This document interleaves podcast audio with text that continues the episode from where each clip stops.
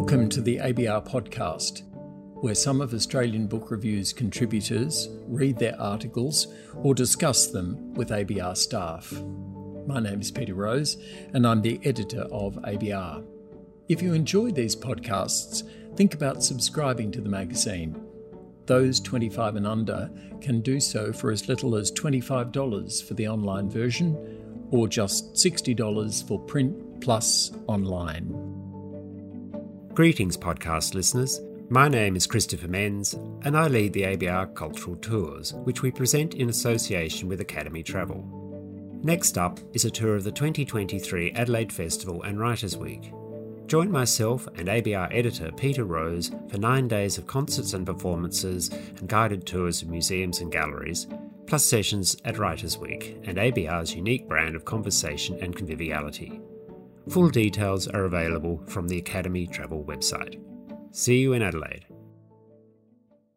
James Joyce's Ulysses is undoubtedly the most famous book of the 20th century, yet it has a complex publishing history even setting aside the censorship it has attracted. There have been at least 18 editions since it was first published in 1922. To celebrate the centenary of its publication, Cambridge University Press has republished a facsimile of the original version of Ulysses, a handsome volume too, and remarkably inexpensive. In this week's ABR podcast, Ronan McDonald, the Gerry Higgins Chair in Irish Studies at the University of Melbourne, surveys that publishing history and reviews the new edition. His feature appears in our November issue. Earlier this year, I took a group of students to the State Library of Victoria to see its impressive Joyce collection. We examined some special books, including lavish editions of Ulysses, the 1935 Limited Editions Club edition with Matisse's accompanying etchings, the 1988 Arion Press edition with illustrations by Robert Motherwell, and various others. But the one that had lured us down Swanston Street was the iconic first edition, with its famous blue cover, fortuitously acquired by the State Library of Victoria in 1922. The story of how James Joyce's masterpiece was published is well known. Ulysses, the scandalous, obscene book, was scuppered by censors even before it was launched. Some episodes from the novel had appeared in the American modernist magazine, The Little Review. Copies were seized and destroyed, and the editors of the journal prosecuted for obscenity. As a result, no publisher wanted to touch the full novel. An American expatriate, Sylvia Beach, who ran Shakespeare and Company bookshop in Paris, came to the rescue. She offered to publish the novel for a disheartened and discouraged Joyce, and the book duly appeared in time for Joyce's 40th birthday in February 1922. A facsimile of this text has now been republished by Cambridge University Press under the editorial guidance of Catherine Flynn, a Cork born Joycean based at Berkeley University, California. The first thing you notice about the Cambridge Centenary Ulysses is its heft. As with the blue wrapped original, its dimensions are as generous as a holy book, and it weighs in at 3.08 kilograms, the weight of a healthy newborn. You definitely get a lot of book here for your buck, yet it might seem a strange decision for Cambridge to reproduce the first edition, which is notoriously riddled with errors. Joyce rushed to meet his self imposed birthday deadline, finishing final chapters and adding copious emendations to galleys and proofs. The printer Beach deployed for the job, Maurice Darantière of Dijon, was hardly ideal for a complex experimental work in English, one with thousands of literary allusions and complex verbal play, multiple languages and cultural references, including vernacular Irish inflected English. Flynn and Ronan Crowley explain here in a piece on the textual genesis that within a few weeks of beginning the first edition, the print shop had exhausted its supply of the characters W, B, and Y, used less frequently in French, and E. Flynn justifies using the first edition on the basis that, if some errors are reproduced, at least it is free of the many later erroneous attempts to clean up the text. Beginning with Joyce's own errata notes, which are helpfully reproduced in the margins here, Ulysses has been subjected to and often suffered from well intentioned proofreaders and typesetters correcting errors. If hundreds of mistakes were picked up, numerous new variants were introduced in later versions. We are still without a definitive version.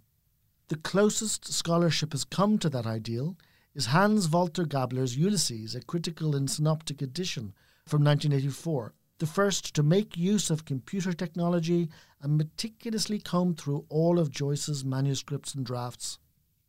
That edition was itself prominently excoriated by the academic John Kidd, who famously wrote about the scandal of Ulysses in the New York Review of Books in 1988. Nonetheless, Gabler's has become the most commonly cited edition in Joyce scholarship.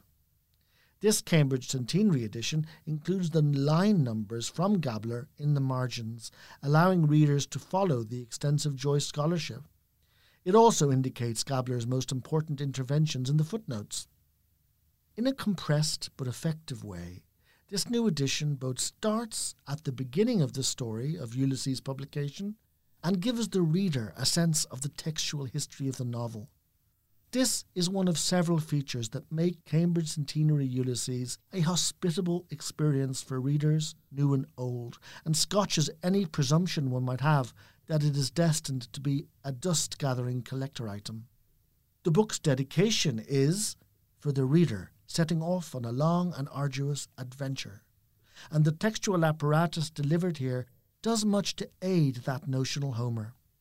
It includes a wealth of illustrations, maps to locate chapters and trace characters' movements, black and white photographs of Dublin, a chronology of Joyce's life alongside contemporaneous cultural and political events, an index of recurrent characters, reproductions of Joyce's schema, and extensive guides to further reading. That's not to mention the helpful annotations at the end of every page and the introductory essays provided by Joyce scholars and preceding each of the 18 episodes that make up the novel. How much annotation do we need when approaching Ulysses for the first time? Arguably, we should be less frantic about chasing down allusions and references in Ulysses in our digital era. They are readily accessible, not only in the long established guides and annotated editions, but in the ever expanding online resources, glossaries, and podcasts, like the late Frank Delaney's Re:Joyce podcast. One of the reasons why readers are waylaid in Ulysses is because they approach the novel with a grim determination to unlock it, to chase every allusion, or to gloss every reference. But to experience Ulysses is not to master it. Indeed, the latter might stymie the reading experience. As readers, we do well to approach the novel with negative capability, to borrow Keats's term, to rest in uncertainty and obscurity, to settle for knowing some illusions and not others, to sit in the half light of partial understanding, such that we not only read the text but become aware of ourselves as implicated within the meaning making process. This edition calmly and neatly offers selective annotations and explanation in smaller type at the foot of the page so that it does not overwhelm the text. It does not pretend to dispel every obscurity and opacity nor does it threaten the fluency and flow. Like much else here, the aim is to provide supportive information while smoothing the literary journey. To offer readers individual introductory essays on all 18 episodes of Ulysses, as here, is not unprecedented. All these are written by experienced and informed scholars who, crucially, can write for a general audience, and their reflections click together satisfyingly. Each one analyses how Homer's Odyssey informs the relevant episode, thus unlocking the title, and situates that analysis in relation to the one before and after, while also offering fresh and arresting insights and interpretations. These scholars also feature in the U22 The Centenary Ulysses podcast, which has been released at intervals to accompany the edition and which includes absorbing conversations with readers of the novel from all sorts of backgrounds, including one or two Australians whom I was surprised to encounter. We test our students' spinal tolerance at our peril, but despite this book's weight, I plan to assign it as a required edition for my Ulysses class next year. That surely counts as recommendation. You could do worse than put the Cambridge Centenary Ulysses in a few Christmas stockings, but make sure that they are extra wide.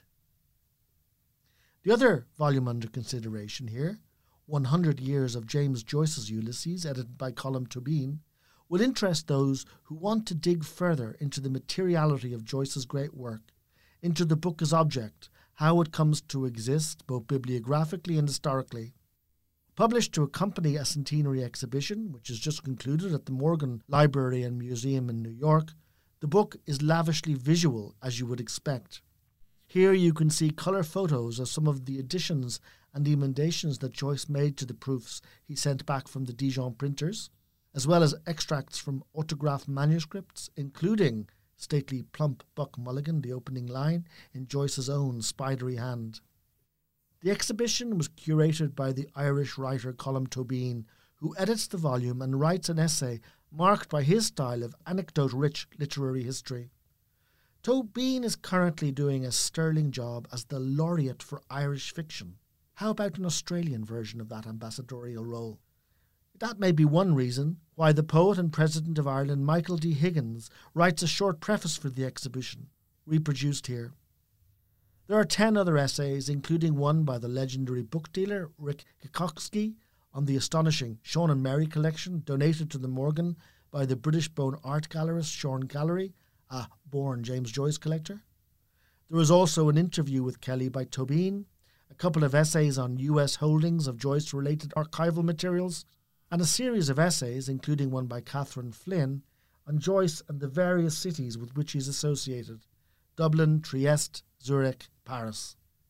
A more detailed account than I have provided above of the travails of Joyce's publication and his battle with the censors are provided in illuminating essays by Maria DiBattista and Joseph M. Hassett. Joyce notoriously predicted that his great book would, quote, keep the professors busy for centuries, arguing over what I meant, and that's the only way of ensuring one's immortality. Well, one century down, Joyce shows no signs of mortality yet. Thanks for listening to the Australian Book Review podcast. Join us again next week. If you enjoyed this episode, why not consider subscribing to ABR? Subscriptions start from just $10 a month for full digital access. Visit our website for more information. We'd like to thank Stacey Chan, who edits the podcast as well as our contributors who take the time to read their articles and creative writing. And if you enjoy listening to the ABR podcast, please consider leaving us a review on iTunes.